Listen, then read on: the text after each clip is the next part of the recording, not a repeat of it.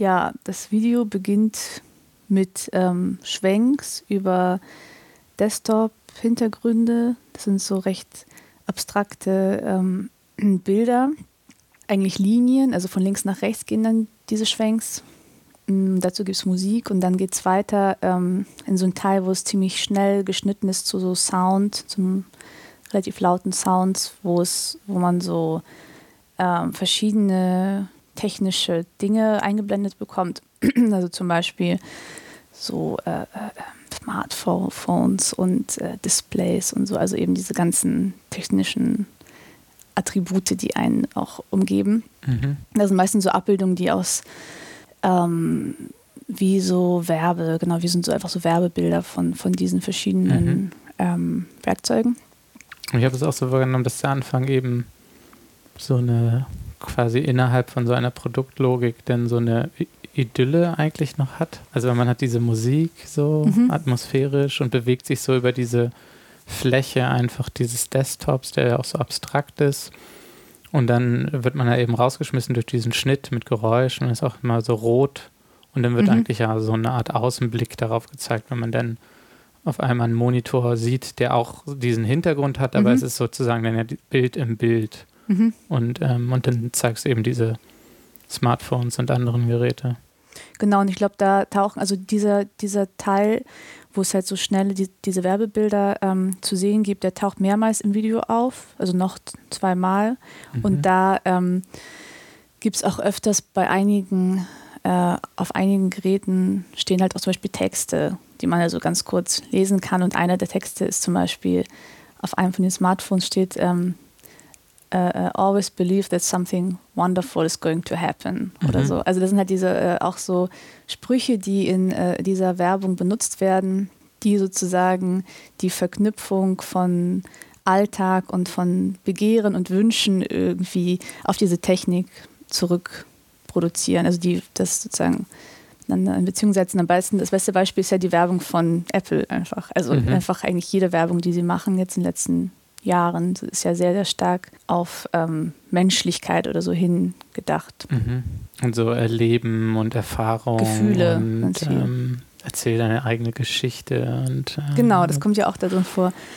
Und dann, ah, es gibt auch dieses eine sehr schöne Bild, das ist nicht Apple, mit diesem jungen Typen am Strand, der so verschämt auf seinem Handy guckt und irgendwie ist der Spruch, äh, Technology is not the problem oder irgendwie It's not technology? Wie, wie, wie? It's, how you, it's, how you use it. Ah, ja, ja, okay, okay, Und neben ihm liegt halt so ein, so ein altes Stück Holz. Und er versteckt fast schon sein Telefon, ja. aber trotzdem, also es ist ja eine richtige Werbung, ne? Genau, das ist ja. eine richtige Werbung. Ich glaube, das ist Nokia. Und das ist fast schon. Auf jeden Fall sind das alles äh, so, ähm, das sind alles O-Ton, also O-Bilder, die ich aus dem Internet habe, also die mhm. es auch so gibt und die von der Werbung benutzt werden. Genau, und nach, nach diesem Teil kommt dann, also ist sozusagen der zweite große Teil, äh, also Bildteil des Videos, das ähm, sind Innenraumaufnahmen von Innenräumen mhm. und von Computern, also eigentlich von, von Arbeitsräumen. Ja. So. Und da ähm, passiert auf der, also wird auf der Tonebene aus einer Ich-Perspektive ähm, erzählt, wie jemand sich zu seiner Arbeit, also wie er, was für eine Beziehung er zu seiner Arbeit hat.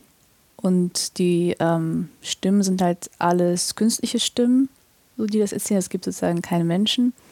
Und ähm, ich glaube, ganz, ganz am Anfang merkt man das noch nicht so ganz, weil es schon so ziemlich gute Computerstimmen sind. Also ich habe von vielen Leuten gehört, dass sie das ganz am Anfang noch gar nicht so durchschauen haben, dass es eben keine echten Stimmen sind, keine echten Menschen. Aber mit der Zeit, äh, im Laufe des Videos, geht es halt auch immer tiefer in diese Innenräume rein und mhm. plötzlich ist man unter, ähm, unter dem, dem Tisch irgendwie oder an so ganz seltsamen Orten und die Stimmen äh, wechseln sich auch ab. Also dann wird es noch viel, wenn die kommen so andere Stimmen, die noch viel einfacher gebaut sind, wo man das ganz genau hört, dass das eben keine menschliche Stimme ah, ist. Ah, okay. Und ja, dadurch wird sozusagen, also es geht schon um eine, eine Figur, die sich durch diese Räume bewegt und die auch ähm, so eine fiktive Person ist, deren Gefühlsleben vielleicht mal irgendwie eintauchen soll, aber gleichzeitig zerfällt die auch auf diese verschiedenen Stimmen und auf diese verschiedenen Menschen. Also es könnte auch irgendjemand und das, anders was sein. Wir in diesem, also in diesem Arbeitszimmer dann ja sehen, also oder wie wir das sehen, ist ja auch mit einer Art subjektiven Kamera eigentlich, die das dann so Mhm. abtastet, so in so einem Modus, das so irgendwie zu präsentieren. Vor allem ist da ja auch so Text mit eingebettet in die Bildebene, dass man, oder ich jetzt zumindest so auch davon ausgegangen bin, dass es so Found Footage auch ist Mhm. und jemand da eben so sein Arbeitszimmer zeigt und dann auch so sagt, ja, ich habe diesen und diesen Laptop mit der und der Modellnummer und hier ist irgendwie das und das und hier sind meine Rechnungen. Ja, ich glaube, dass auch diese subjektive ähm, Kameraführung auch also total wichtig ist. Also es ist ein wichtiger Teil dieses ganzen Videos, weil es ja auch so also ein Gegensatz ist zu dem anderen Teil, wo es ja wirklich diese Werbebilder sind und so ein ganz bestimmter Blick auf Dinge ja in der Werbung hergestellt wird. Und ähm, diese subjektive Kamera ist halt überhaupt nicht schön. Sie macht, diese, Mhm. sie macht überhaupt keine schönen Bilder. Das, die Bilder sind schrecklich. So, Es Mhm. ist total dunkel, man sieht nichts, es wackelt die ganze Zeit. Und eigentlich ähm, fand, also ich, ich fand es äh, gut, dass, also das sozusagen da einzusetzen, um so eine fiktive Figur zu etablieren, deren Blick das dann vielleicht auch sein könnte. Mhm. So. Und es stimmt, dass es beim, also zuerst, zum ersten Mal, wo es auftaucht, ist es eben ein, es ist auch Found Footage aus dem Internet. Es ist halt so ein ähm, Homeoffice-Video von jemandem, der sein Homeoffice filmt, was es auch ziemlich oft gibt. Das findet man recht häufig. Also ein Und das ist eigentlich so eine Art Posing wahrscheinlich, ne? So ein bisschen so Genau. wie mein, ja. mein Haus, mein Auto, meine Yacht, nur eben so auf so einem, Mhm. Technik. wie toll halt. man sich das eingerichtet Ja. hat und dass man irgendwie so, Ja. Und das zweite Mal ist es, was nachgestellt ist. Also ja.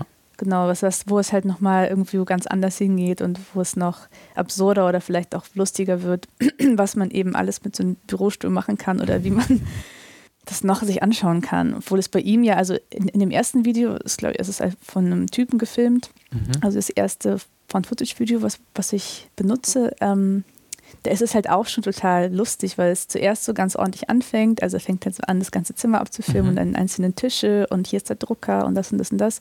Und dann löst sich das aber auch immer weiter auf, weil er plötzlich unter den Tisch kriecht und dann sich auch irgendwelche, also sich dann sein, äh, sein Router anguckt und alles andere, Mhm. was, was noch unterm Tisch liegt, steht und wo das so ähm, sich so eine normierte Bewegungslogik irgendwie auflöst da. Also wie man halt normalerweise in sein Arbeitszimmer kommt, da wird man ja nicht unter den Tisch klettern, Mhm. sondern dass man sich halt hin und macht eben ganz bestimmte Dinge, die man halt immer macht und die auch bestimmten Regeln unterliegen. So. Und gleichzeitig, genau, es sind auch von den Sachen, die gezeigt werden, auch schon dann die Dinge, die man, die eigentlich nicht repräsentativ gedacht sind, nämlich der Kabelsalat und die und der Router und so weiter, Mhm. Den man ja auch so um sich hat als einen Kabelsalat, der ja eigentlich genau gerade eben nicht schön ist, sondern in irgendeiner so einer Ecke unterm Tisch, in irgendeinem Gewühle eigentlich Mhm. liegt. Ja, genau, da, ja. Eigentlich an den Punkt knüpft dann ja die zweite Sequenz so ein bisschen an, wo man Mhm. auch wieder in diesem Büro ist, wo du aber dann Kamera geführt hast, oder? Und es ist vielleicht auch ein Versuch, also weil wir sprachen auch schon mal über Oberflächen, Mhm. also was die für eine Rolle spielen in dieser Arbeit, weil es ja damit anfängt und damit auch aufhört, so das Video. Mhm. Also startet damit und ähm, endet auch damit. Und dann denke ich schon, dass diese subjektive Kamera ja irgendwie wie so eine Art hoffnungsloser Versuch ist, hinter diese um, Oberflächen ja fast zu gucken oder sich eine andere Perspektive an, anzueignen, wie man, wie man damit anders umgehen kann oder wie man noch einen anderen Blick auf diese Oberflächen werfen Mhm. kann vielleicht, die aber darin nicht wirklich jetzt was schafft oder so, also die eher das lächerlich macht so ein bisschen, weil es ja ganz, also in, in dem zweiten Teil, ähm, wo es dann auch unter den Tisch geht und unter den Stuhl, wird es ja nicht so richtig aufgelöst. Also man schafft es ja nicht, einen anderen Blick drauf zu werfen, aber man verschiebt vielleicht seinen eigenen Körper und somit eben auch Gewohnheiten, wie man sich zu solchen äh, Möbelstücken und zu diesem, zu, zu Stühlen und zu äh, äh, Desktop, also zu, zum Desktop einfach verhält Mhm. Wenn man ihn eben nicht anguckt und sich hinsetzt, sondern was, was ganz anderes damit macht. Also den halt außen vor lässt und sich lieber äh, die Rollen des Stuhls anguckt oder so. Also wie man sozusagen das unterwandern kann vielleicht. Zumindest macht das auch in so einem ersten Schritt, also fand ich das dann auch erstmal überhaupt deutlich, diese Oberflächen, also weil wir fangen ja auch irgendwie im Bilde an, in diesem abstrakten ja, Desktop-Hintergrund mit Musik Und dann werden uns ein bisschen diese Geräte gezeigt. Und dann sieht man die aber eben in so einer ähm, Homeoffice-Präsentationsaufnahme. Und dort sind sie dann aber auch ja, da sind einmal dann diese ganzen Geräte versammelt. Also ja auch Laptop und Monitor und dort noch ein Computer und der Router und die Kabel und dann aber kommt ja eben auch Schreibtisch hinzu und irgendwie die Wände und der Boden eigentlich. Und alles hat auf einmal so, eigentlich so schreckliche Oberflächen. Man, man denkt fast, also selbst wenn es ein richtiger Holztisch ist, würde ich eigentlich vermuten, es muss ein Furnierholztisch sein oder mit, und auf dem Boden liegt Laminat und die Tapete ist wahrscheinlich irgendwie mit Silikon und die Vorhänge wahrscheinlich aus Plastik und alles kriegt so ja, eben so eine ganz äh, irgendwie so gruselige Materialität dann so auch, wo denn das auch so, ja, dann auf einmal so irgendwie dann auch erst deutlich wird in dem Sinne. Insofern kann ich das auch gut nachvollziehen, dieses, ähm, dass die subjektive Kamera dem dann erst so begegnen kann, vielleicht noch mehr, als wenn man nur das einfach so einem so zeigen würde oder vorführen würde, jetzt diese Werbeprospektbilder mhm. oder so. Mhm. Wird es dann auf einmal auf eine wirkliche Situation ja bezogen ist, nämlich weil es auch auf eine wirkliche Arbeitssituation ja von einer Person bezogen ist, die ja wirklich sich in diesem Büro befindet und arbeitet und was letztendlich ja auch nicht so weit entfernt ist von den Arbeitsräumen, in denen man selber wahrscheinlich arbeitet. Mhm. Wenn man in irgendeiner Form mit so Technologie arbeitet. Ich liebe meine Arbeit. Ich weiß, was mich antreibt, aufzustehen morgens und zu sagen, ich möchte gerne funktionieren. Das ist dieser eigene Anspruch, dieser eigene Drang, was zu leisten, ein produktiver Teil der Gesellschaft zu sein. Also ich habe immer viel gearbeitet und arbeite auch gerne sehr viel. Ja, ich glaube, ich habe die ganze Arbeit hat schon eigentlich mit dem Text begonnen auch irgendwo. Mhm. Doch, glaube ich schon. Ja. Und zwar habe ich eigentlich, äh, ähm, soll es auch am Ende, sollte das Ganze am Anfang auch, auch äh, eine andere Arbeit werden oder die irgendwie anders aussehen sollte. Das hat sich erst mit der Zeit äh, so ergeben, dass sie so geworden ist. Und ich habe ja eigentlich angefangen, äh, Interviews zu machen mit ähm, Leuten, die äh, entweder äh, so am Burnout-Syndrom so ähm, erkrankt waren und das aber überwunden haben im weitesten Sinne. Mhm. Ähm, und aber auch mit Leuten, die dann noch so drin sind und ähm, auch noch in so eine Therapie machen. Genau, und also eigentlich hat es damit so angefangen, dass ich mit diesen Leuten gesprochen habe und auch diese Gespräche aufgenommen habe und ähm, versucht habe, so. Diese Leute waren jetzt keine Bauern auf dem Lande, Nee, nee, das waren, nee, das waren halt so äh, Leute, die in kleinen bis mittleren, also ja, in, in so Firmen gearbeitet haben und oft auch so halbwegs leitende Positionen hatten. Also jetzt nicht irgendwelche Manager, die so ganz oben stehen, aber schon Leute, die Gruppen geleitet haben und viel ähm, auch Macht hatten, aber eben auch viele, die sich um sehr viele Dinge ähm, kümmern mussten und vieles mitdenken mussten, für die anderen auch, mhm. also große Verantwortlichkeit für andere übernommen haben und die ähm, sehr ehrgeizig waren oft. Und was mich eigentlich zuerst interessiert hat, wie ähm, sie sozusagen ihren Gefühlen oder wie man überhaupt so bestimmten Gefühlen ähm, denen irgendwie sprachlich nahe kommen kann. So, weil das sind ja zum Teil schon so existenzielle Gefühle, mhm. so die, die man hat, denke ich mal, wenn man dann sich überhaupt fragt, warum man lebt und was man überhaupt tun soll. Also so mhm. grundsätzliche Fragen, die aufkommen, obwohl man halt schon, also man ist kein Außenseiter in der Gesellschaft, also man ist eigentlich mittendrin und mhm. arbeitet mhm. ja und hat auch, also hat äh, Kapital, Eigentum und alles, was man eben so braucht, eigentlich um Teil der Gesellschaft zu sein. Und dass sie aber aus der Mitte eigentlich plötzlich gar nicht mehr wissen, was sie so da machen, was sie, was sie tun. Und ich fragte mich, wie sie, ja, wie sie selbst darüber sprechen können, über ihre Gefühle. Mhm. Und das war so ein bisschen der Forschungsschwerpunkt sozusagen bei meinen Interviews.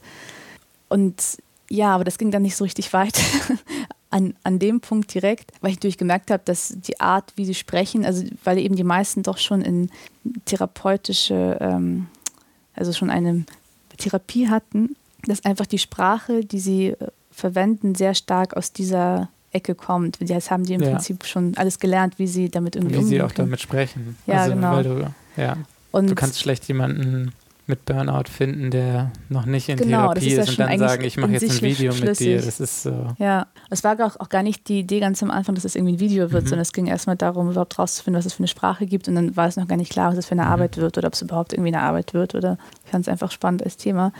Und dann ist mir aber aufgefallen bei ähm, vielen Gesprächen, dass es eben sich ganz viel um diese Frage nach der Technik dreht, also dass Mhm. bei den, dass die Patienten selbst immer wieder ähm, die Beziehung zwischen ihren Gefühlen und äh, äh, ähm, das sind ja also, also einfach ihren Gefühlen und Technik, dass da es so eine, äh, ähm, so eine Spannung gab irgendwie. Mhm. Also dass der ganze Druck, den sie gespürt haben, auch zum Teil durch die technischen Möglichkeiten, die dann irgendwie da waren, ähm, ja teilweise dadurch auch äh, ausgelöst wurde, dass sie zum Beispiel immer arbeiten können, also dass sie auch um 10 Uhr noch online sein müssen auf dem Server von ihrer Firma, weil eben fast alle noch online sind Mhm. und dann man auch irgendwie auch, sehen noch kann, arbeiten. wer noch so arbeitet. Genau. Und, ja. Ähm, ja, und das fand ich dann, das war, wurde dann so das Haupt, die Hauptfrage oder das, so hat sich so das Thema für mich rausgebildet, eigentlich aus diesen Gesprächen mit diesen Leuten ja, sozusagen. genau, ja. Und was ich meinte eben, wenn mit dem, dass jetzt keine Bauern sind oder so, also es sind eben genau die Leute, die in solchen Orten halt arbeiten, die, die wir dann auch sehen, da auf der, auf der Bildebene mit solchen Geräten. Mhm. Und das ist dann ja die dann sehr direkte Verknüpfung auch. Ja, Ja. genau. Und da gibt es ja schon auch ähm, für dich so einen persönlichen Bezug, so auch als Künstlerin dann, mh, wo man sich letztendlich ja auch fragt, eigentlich, was, was soll man tun, so, was macht man für Kunst oder man trifft gewisse Entscheidungen, wo dann ähm, die Technologiefrage ja auch eine große Rolle spielen kann oder ich glaube auch irgendwie kann man der eigentlich auch nicht ausweichen. Hm. Mm. Und es kommt ja schon viel in deinen Arbeiten so vor. Also wie, ähm, wie begründest du das für dich, dass du dich damit auseinandersetzt?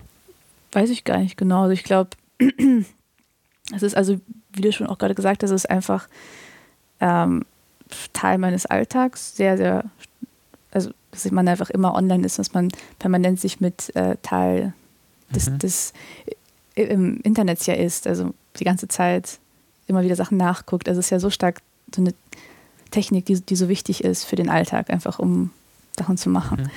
Und ähm, ja, so weil es halt so, so ein sehr starker Bestandteil des Alltags ist, ähm, wirft es halt auch viele Fragen auf irgendwie. Also es ist wie ähm, oder auch entstehen dadurch halt auch Schwierigkeiten oder man fragt sich dann, wie kann ich, wie oft soll ich zum Beispiel meine E-Mails abrufen oder muss ich jetzt irgendwie jeden Tag online sein oder muss ich mich bei, bei Facebook anmelden und die ganzen Freunde sammeln und Netzwerke gründen, bilden und so. Und dass das eben schon so ein sehr starker Druck darin besteht, Medien auf eine bestimmte Art und Weise zu nutzen. Besonders wenn man in so einem, äh, äh, ja, in so einem freiberuflichen Mhm. Self-Management-Beruf irgendwie ist als Also- Künstler. Ich meinte jetzt, mh, also du benutzt die ja auch, also und ich mache es zum Beispiel auch und machen ja auch viele explizit in der eigenen Arbeit. Also sowohl als Medium als auch als Protagonist. Und das ist ja auch eine bestimmte, also muss man ja nicht machen. So, es ist ja vielleicht auch, also ist es vielleicht auch eine Form sozusagen, so ein Anachronismus so zu verhindern, also weil dadurch man ähm, einem dieser Vorwurf ja nicht gemacht werden kann, weil man sich ja so mit Smartphones und Flatscreens auseinandersetzt. Also kann es ja sozusagen noch nicht veraltet sein. Mit dem gleichzeitig positiven Effekt, dass es sich auch so von alleine irgendwie so historisiert, also weil es irgendwann Mhm. so was Nostalgisches kriegen wird, wie irgendwelche Super 8-Aufnahmen, die man jetzt anguckt und so sagt, ah, ist ja schön. So, Mhm. da, also dann, darauf kann man ja schon spekulieren. Also insofern. hm. Ich weiß nicht, ich glaube,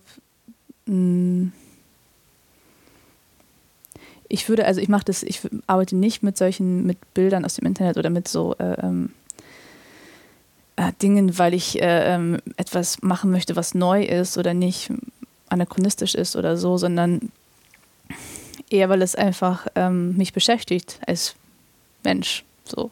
Und ich glaube, das ist so der, der, der Ausgangspunkt auch meiner Arbeit. Ich würde jetzt nicht, also ich wünschte mir oder ich wünsche mir das mal, dass ich nie an den Punkt komme, wo ich anfange zu gucken, was ist denn jetzt gerade so neu und was, was kann ich denn jetzt gerade so machen als Künstlerin und das, was ist gerade angesagt.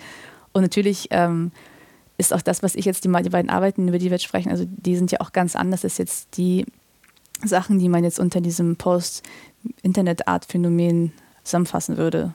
So würde ich selbst sagen, weil sie ähm, sich dann doch diese Medien nicht nur aneignen, sondern damit nochmal ganz andere, also damit noch viel mehr machen und es mhm. viel mehr abändern. Und bei vielen Arbeiten, die in, also in, in, innerhalb dieser Post-Internet-Art-Bewegung äh, irgendwie rezipiert werden, da ist es schon das ähm, am stärksten die Aneignung und die um, äh, das Ready-Made-artige von bestimmten Bildern, die dann auch äh, einfach nur in den Kunstkontext überführt mhm. werden, aber dann auch so stehen bleiben. Und das ist gar nicht das, was mich interessiert, sondern eher auch so ein, also wirklich mein, mein subjektiver Zugang zu solchen Bildern oder wie, wie, wie, die, mich, wie die mich auch stören oder wie, mhm. wie, wie die mir aufstoßen oder was, was, die, was die mit mir machen.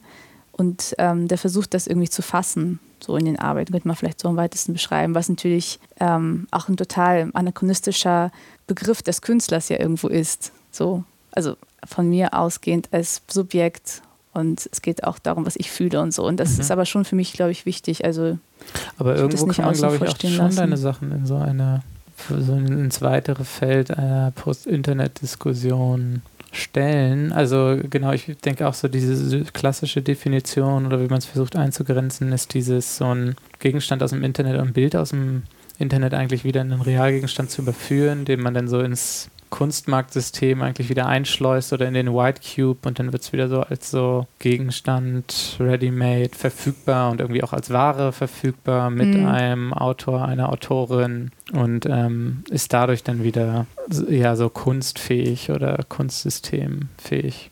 Aber es gibt auch schon Überlegungen, das als so ein weiteres Feld ähm, zu betrachten. Also ich hatte auch in der, in der Freeze gab es genau von Susanne von äh, Falkenhausen, die handelt dann so in dem Feld auch so was ab, wie das auf der letzten Biennale irgendwie so viele Videos waren oder so und auch als eine Form von Verflachung, was man dann auch auf dem Flatscreen so wunderbar zeigen kann. Mhm. Und dein, zum Beispiel hier dein Aurora Snow Leopard Objekt ähm, ist ja praktisch auch so ein Gegenstand. Vielleicht, aber ich glaube, dass der, dass da halt immer noch, also immer noch mehr passiert. Also beispielsweise mhm. jetzt die Arbeit Aurora ähm, Snow Leopard JPEG, die du jetzt kennst in der Form, ähm, die dazu ist ja, da ist zum Beispiel ja auch ein Text, auch Teil der Arbeit eigentlich und der mhm. Text nochmal ähm, viel mehr Unruhe stiftet, sage ich mal, in der Arbeit und die Arbeit viel offener macht. Also man weiß nicht mehr genau, soll ich das jetzt lesen als ein Desktop-Hintergrund oder ist es, was hat es jetzt mit dem Text auf sich, will sich das Text, äh, der, der Text auf das Bild beziehen und das Bild erklären. Also ich glaube, das finde ich irgendwie gut. Also ich mag, wenn Dinge so komplex sind und man es nicht so schnell auflösen kann. Ich habe mhm. das Gefühl, dass schon bei der Post-Internet-Art oder zumindest die Arbeiten, die ich jetzt so kenne, ich weiß nicht, vielleicht bin ich da auch nicht, ähm, also schon, es geht schon um so eine flach, also es soll schon flach sein, im weitesten Sinne oft, dass man das eben wirklich erst um diesen Schritt der Aneignung geht und oft auch halt so konsumierbar bleiben soll. Genau, ja. und das ist halt auch. Du würdest den Begriff auch eher ablehnen. Und, ja, ich glaube schon. Ja. Also ich, das also ein bisschen ist die Frage, sollte man vielleicht, also man könnte ja jetzt auch so aufspringen und so sagen, wir sind Teil der Post-Internet. Generation, wir machen jetzt Post-Internet-Art und dann kann man irgendwann, wie jetzt zum Beispiel, was ich so finde, ein ähnliches Phänomen, glaube ich, finde, ist, dass jetzt gerade in Frankfurt deutsche Pop, ah, ja, das, ja. Pop-Art in Deutschland und eigentlich, ja, gibt es für mich da auch so große Ähnlichkeiten. So, also es gibt dann jetzt diesen Begriff, dann springen da alle auf und so, und man kann ja damit rechnen, dass das irgendwie funktioniert. Und irgendwann in 30 Jahren kann man dann auch so eine Retrospektive machen, große Ausstellung hm. ähm, mit Post-Internet-Art. Künstlerinnen und Künstlern der ersten Generation und ähm, dann irgendwie eine schöne Publikation machen und noch mehr verkaufen. Ja. Ja, ich glaube, das ist einfach eine andere Arbeitsweise, also, also ja, das, was mich so interessiert und dass meine Arbeiten ja nie bisher oder ich das auch gar nicht möchten, eigentlich mhm. Teil sein von so einem konsumierbaren Zirkel irgendwie. Also das finde ich meistens gar nicht so, es bringt mir gar nicht so viel Spaß, darauf so aus zu sein. Oder ich weiß dann gar nicht, warum ich das eigentlich mache. Also das wäre mhm. für mich kein guter Sinn, so überhaupt Kunst zu machen, vielleicht. Ähm, weiß ich nicht. Also das. Und mm. andererseits gibt es, glaube ich, auch diese Definition, dass Post-Internet alles ist, was irgendwie das Internet schon voraussetzt als da ja. und eben keine Netart mehr ist.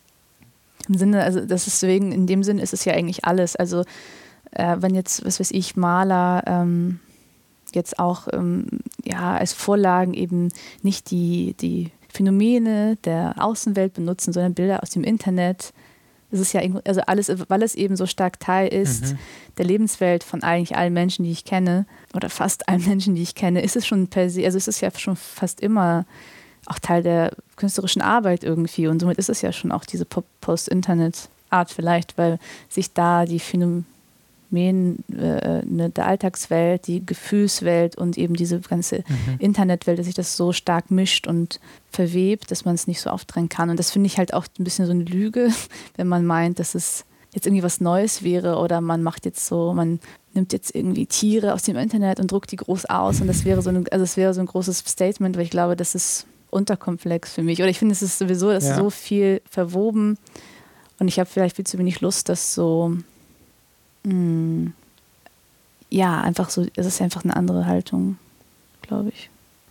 Ähm, ja, wahrscheinlich wird es erfolgreich sein. Diese, die Tiere oder was? ja, also es wird dann so, so wie Jeff Koons Ausstellung wird es in ja. 30 Jahren dann irgendwelche Post-Internet-Spackos geben. Bestimmt, aber ich glaube, dann ist es nicht das, was mich interessiert. Ja. Ja. aber so von den Strategien, also was ja schon ähnlich ist, also was du ja auch als eine Grundstrategie ähm, so beschrieben hast, war dieses äh, Bilder aus dem Internet eben wieder in so einen Realgegenstand mhm. zu überführen, der im White Cube landet und bei deinem Aurora Snow Leopard.jpg passiert ja schon sowas auch. Mhm. Und ich würde auch sagen, es ist ähm, komplexer und also was es auch interessant macht, wo für mich eben so eine Frage von so äh, Metaphysik denn so reinkommt. Also ich bin es nämlich mal durchgegangen und eigentlich gibt es ja sehr viele Ebenen, die diese Frage eigentlich dann eben aufwerfen von so einem Objektstatus, weil eigentlich, genau, es gibt sieben Ebenen, die ich so jetzt so sehen konnte. Einmal gibt es sowas wie das echte Polarlicht, was es ja gibt, so als Naturphänomen. Dann ähm, gäbe es so ein Foto von diesem Polar, echten Polarlicht. Aber bei Apple ist es ja wahrscheinlich ein computergeneriertes Polarlicht oder computerüberarbeitetes echtes Polarlicht. Also ist man schon bei drei.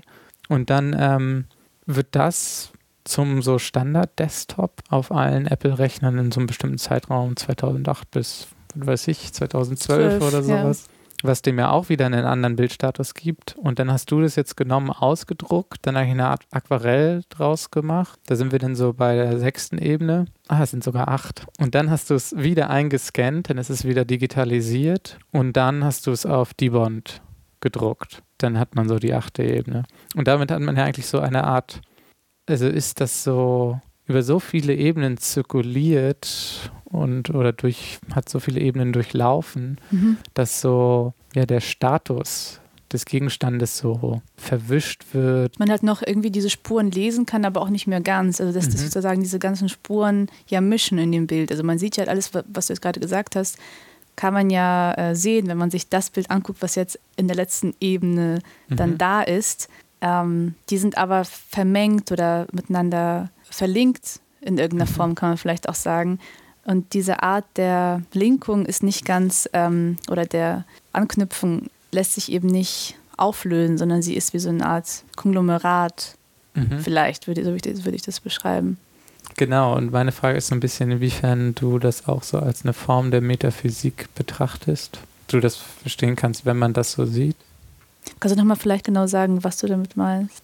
Also, weil es eigentlich nach ja die Frage nach den Gegenständen. So, was ist die Welt und was sind die Dinge, die es in dieser Welt mhm. gibt? Und wie unterscheiden sich diese Dinge? So, und klassischerweise gibt es ja erstmal um so sehr abstrakte Kategorien, haben wir sowas wie Einzelgegenstände, haben wir sowas wie Universalien und, und so weiter. Und das spielt dann insofern eine Rolle, weil ja so viele Ebenen irgendwie da so durchlaufen werden. Und das ähm, gibt dem Ganzen aber auch eben das, was es ja interessant macht, dass diese Ebenen durchlaufen werden. Dass man nicht einfach nur sozusagen das richtige mhm. Polarlicht hat und ein Foto mhm. davon und sozusagen dann sagen kann, ah ja, Indexikalität, es gibt dieses echte Polarlicht, das war ein, irgendwie ein historischer Moment in der Zeit und da, mit dem ist dieses Foto verknüpft und ich gucke mir jetzt dieses Foto an. Hm. Und dann, ich weiß sozusagen, was metaphysisch los ist, während ich das bei deinem nicht so ganz weiß. Ja, ich glaube, dass dieser, also ich verstehe gleich, was du weißt, ja, ja, ich sehe vielleicht diese verschiedenen Ebenen sozusagen auch wie so eine Art, also ich würde es vielleicht als ein Zoom ausdrücken, also wie ein Zoom in irgendwas rein, wo man ja auch durch, also ich muss jetzt gerade an den Zoom denken, zum Beispiel von den Brüdern Ebs, also dieses alte Video aus den 70ern, nur die aus dem Weltraum auf die Erde zoomen. Mhm. Und eigentlich durch diese ganzen, also dann durch diesen Zoom entstehen ganz viele verschiedene Bilder. Und es ist ja eigentlich auch gar kein Zoom, sondern es sind eben verschiedene Bilder, die man dann als Zoom liest, weil mhm. die man irgendwie an eine Art äh, von Annäherung an, an etwas liest. Und ich glaube, dass diese Transformation von, ähm, von einem Bild für mich auch sowas wie ein Zoom ist vielleicht ähm, mit dem Ziel, dass, also eigentlich mit so einem Erkenntnisziel, also etwas besser zu verstehen in irgendeiner Form, also an, an, ein, äh, an etwas ähm, voranzuzoomen, es eben plötzlich in verschiedenen Kontexten zu sehen, also auf diesen verschiedenen Ebenen und Stufen und ja, dadurch vielleicht dieses Phänomen oder ähm, besser in dem, in, in dem Kontext, in dem man sich dann auffällt, so besser das irgendwie greifen zu können. Mhm. Also zum Beispiel bei, bei diesem Bild war das, ähm, also bei diesem Aurora-Bild, war das, glaube ich, so Teil, Teil davon. Und ich glaube, dass, dass diese Art von Transformation von Bildern, also wenn ich jetzt so drüber nachdenke, das kommt immer, also es kommt total oft in meinen Arbeiten vor. Das mache ich irgendwie mhm. oft. Ja, wahrscheinlich mhm. muss man halt aber auch dem, wenn man diesen Desk, also wenn man nur, wenn man ja einen Computer hinstellen würde und da wäre dann dieser Desktop-Hintergrund drauf, hat man ja nicht diesen Moment, das zu reflektieren, diese Ebenen, sondern ja eben erst an dem Punkt, wo man nochmal eigentlich weitere hinzufügt. Also insofern ist das, mhm. glaube ich, auch dieser Effekt, der irgendwo auch eine Verunklarung ist, weil ja Wasser rübergekippt wird und es nochmal so gescannt wird und so eben Sachen hinzukommen und dadurch ja auch so Schichtungen hinzukommen. Mhm. Aber gleichzeitig weisen diese Schichtungen ja auf die Schichtungen hin, die sowieso schon da sind. Mhm die man aber eben nicht wahrnimmt, wenn man es einfach nur als sein mhm. Desktop hat, weil mhm. das, daran ist man ja gewöhnt. Mhm.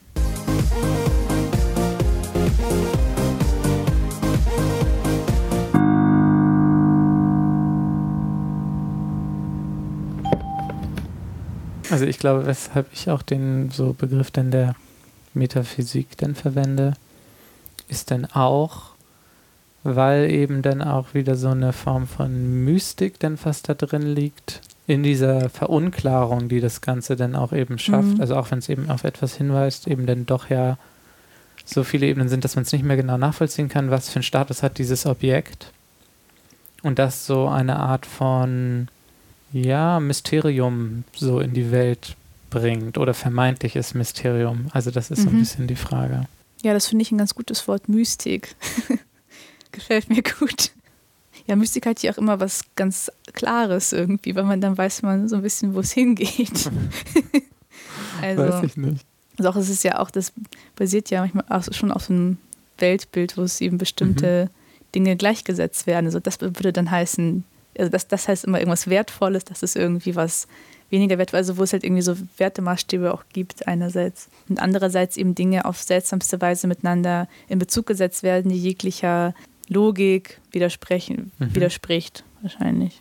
Ist ja auch eine vorwissenschaftliche Praxis einfach, also die vor dem wissenschaftlichen Denken und der Aufklärung zum Beispiel ja so sehr stark war und sehr wichtig war mhm. und eigentlich die, also eigentlich als ähm, Alchemie zum Beispiel eine Art von Wissenschaft ja dann war. Oder das, das, was wir heute als Wissenschaft bezeichnen würden, war ja so Alchemie beispielsweise, ja. Und ich glaube, ja. dass das hängt damit zusammen.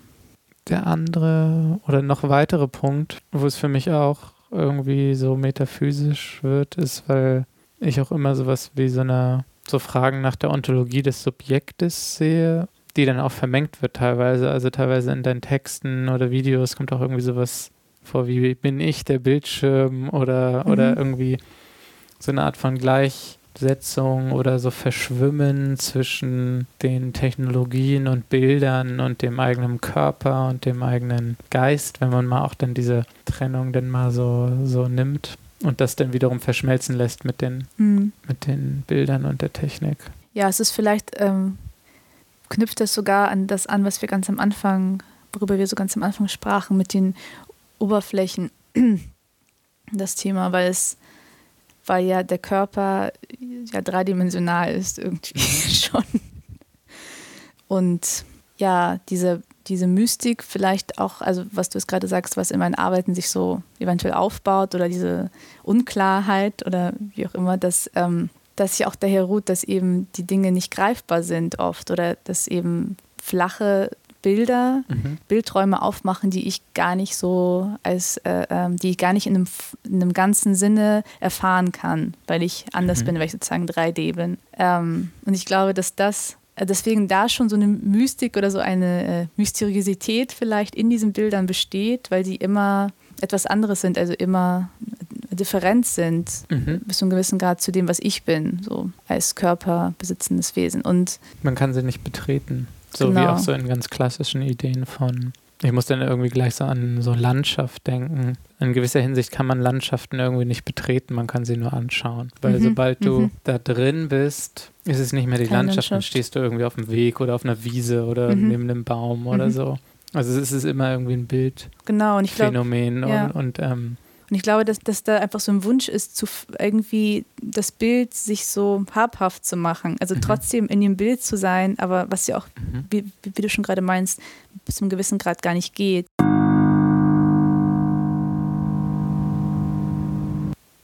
Also was, was irgendwie immer Teil auch ist der künstlerischen Praxis oder oft so ein Bezug zu den Dingen, der persönlich ist irgendwie und dass der halt jetzt zu Zeiten, wo der Autor ja offensichtlich gestorben ist, oft weggelassen wird oder dass man das nicht ähm, drin haben möchte, sozusagen. Also in Kunstdiskursen ja oft mhm. ähm, es als vermeintlich anachronistisch bezeichnet wird, wenn man so ein, wenn man sich selbst als subjektiven Autor seiner Arbeit versteht. Mhm. So, und das finde ich jetzt einfach Unsinn. Also auch wenn es. Ja, daran glaube ich nicht. Ich glaube auch an diese ganze Tod des Autors-Diskussion ist doch so. Also ich, also an der sinnlosen Diskussion, die jemals geführt wurde. Ja. So, Weil man ja so klar sieht, dass es einfach überhaupt nicht funktioniert, ohne das Labeling, ohne den Autor. So ja. in der Kunstwelt. Das ist ja das Einzige, woran sich das, oder das ist ja so eine sehr, sehr große Sache, woran sich so alles aufhängt. Der ganze Kunstmarkt oder das ja. Kunstgeschehen generell.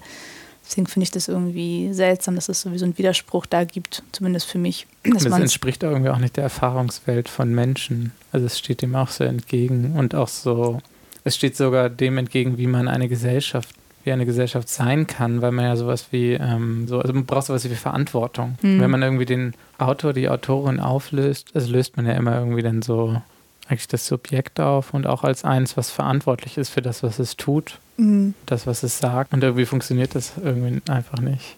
Mhm.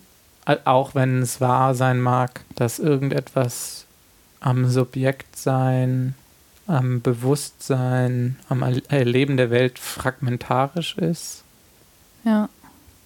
Ja, und ich glaube, dass man eben als Künstlerin oder als Künstler sich genau an diesen Grenzen auch bewegt zwischen irgendeiner Form von Luft, luftleerer Raum mhm. vielleicht und diesem subjektiven Blick auf die Dinge. Und ich glaube, dass das eben ja auch das Arbeitsfeld ist von, von Künstlern. Mhm. Und dass man eben das andere auch nicht so äh, wegdenken kann oder so ausgrenzen kann. Dass, äh, dass Künstler und Künstlerinnen eben persönlichen Bezug haben zu dem, was sie tun. Mhm. Und das ist nicht nur, es ist natürlich immer, sogar wenn die Arbeit nur aus einer Aneignung von, von einem Bild besteht, was dann äh, in, in den Kunstkontext übertragen wird und in eine andere Form dann irgendwie kommt oder trotzdem ist ja eine irgendwie ein Begehren darstellt, genau dieses Bild zu nehmen oder ähm, irgendeinen Wunsch von diesem Menschen darstellt, was, mhm. diese Art von Handlung, die der Mensch macht, warum auch immer, auch, so, auch auf welcher Ebene auch immer mhm. dann dieser Wunsch sich abspielt, ob man gerne gutes Feedback haben möchte oder ob man viele Leute das toll finden sollen oder ob man wirklich dieses Bild so toll findet. Also es muss ja, es, es gibt irgendwie diesen persönlichen Bezug immer und das sehe ich so, glaube ich, für mich so als das Wichtigste und das, was am beständigsten auch bleibt in meiner Arbeit über vielleicht 40 Jahre oder mehr. Ich weiß nicht. Mhm. Also das, was immer irgendwie da ist, auch wenn sich alle möglichen Kunstrichtungen und sonst wie was ändert und das Material ändert. Und mhm. ich glaube, dass man das auch schnell irgendwie vergisst vielleicht oder ich das auch so vergesse, aber ich mir wieder wünsche, an den Punkt zu kommen, wo ich das so, wo sich da so eine gute Mischung ergibt zwischen, ja, dass ich sozusagen wie erkenne, welche Bilder mh, schon bereits in mir drin sind und die natürlich auch immer von außen kommen, mhm. aber nicht nur, dass es nur, dass ich nicht nur so ein, so ein Rohr bin, wo alles so durchläuft und ich mal kurz irgendwas festhalte, sondern trotzdem, dass es eine Transformation gibt in der Art, wie ich denke und wie ich wo mit diesem man, ganzen. Wo man dann wieder beim Mystik wäre, so ja, ein Medium, was ein Bild empfängt und dann ja, oder auch der beim, Welt zeigt. Bei, äh, äh, äh, ähm, Marshall McLuhan zum Beispiel auch. Oder also bei so Medien ähm, ja auch. Mhm. Aber auch bei der Mystik, ja. Mhm. Naja, äh, genau. Also auch Donald Judd kann sich irgendwie nicht rausstreichen aus irgendeiner Rechnung oder so. Also irgendwie wird auch klar, dass er so shiny Objects wahrscheinlich ganz gerne mag und diese Oberflächen. Auch wenn eigentlich die Idee ist natürlich, alles so gut es geht zu reduzieren und sich rauszunehmen und dem Ding so eine Autonomie zu geben. Ja. Im komplett luftleeren Raum. Funktioniert das halt irgendwie nicht. Ja, und ich glaube, dass man, also zum Beispiel ich ja auch diesen Wunsch gar nicht so sehr habe, das zu versuchen. Mhm. Also es dann, genau, es gibt ja Menschen, die diesen Wunsch haben, das so aufzubauen, diese Art von Narration von einer Neutralität irgendwie. Mhm. Und andere Leute, die diesen Wunsch vielleicht gar nicht so stark haben. Und das sind halt eben auch verschiedene Geschichten über verschiedene Künstlertypen oder Künstlerinnentypen, also wie man mit so Bildern irgendwie umgeht. Innere, vielleicht, also wenn man das so nennen will, innere Bilder und Vorstellungen und wie man sich selbst als ein Subjekt empfindet, was du ja auch meintest, Erfahrung irgendwie, dass man sich doch mehr oder weniger als ganzheitlich empfindet in der Art, wie man handelt oder und ähm, diesem fragmentiert sein. Mhm also der Außenwelt vielleicht auch, oder? Und ich glaube, dass der spannende Punkt ist ja für Künstlerinnen und Künstler, dass man, ähm, ja genau, was, was ich eigentlich auch schon gesagt habe, dass man irgendwie zwischen, zwischen dieser Außenwelt und dieser Innenwelt versucht, so Brücken zu schlagen, vielleicht. Und natürlich immer feststellt, dass alle Bilder, die man hat oder alle Empfindungen, auch die man hat, ja auch daher von irgendwoher kommen und nicht schon, nicht schon immer in einem drin waren, sondern durch die Außenwelt ähm, hergestellt werden mhm. irgendwie. Mhm. Aber das heißt ja nicht, dass es, also für mich würde das nicht äh, eben heißen, dass ich nur noch so eine durchsichtige Scheibe bin, wo im Prinzip alles, was außen auch innen ist und deswegen ich nur noch zitierend arbeiten kann, weil ich so, also ich nur mhm. noch sozusagen Dinge eins zu eins übernehmen muss, sondern ich glaube, dass eben sich in dieser Anhäufung der Bilder, die man über seine, seine Lebenszeit äh, sieht und wahrnimmt und Erfahrungen, die man macht, dass sich darin eben schon so eine Art äh, spezifisches Werkzeug oder so fürs Sehen bei einem bildet, womit man eben Dinge auswählt und womit man mhm. dann ähm, einen Zugang findet zu der oder sich eine Wirklichkeit auch konstruiert. Und deswegen vielleicht, das wäre mein Plädoyer eventuell gegen, ähm, gegen eben, was wir schon, also eigentlich auch schon gesagt haben, gegen so eine Vorstellung von autorenloser Kunst. Mhm.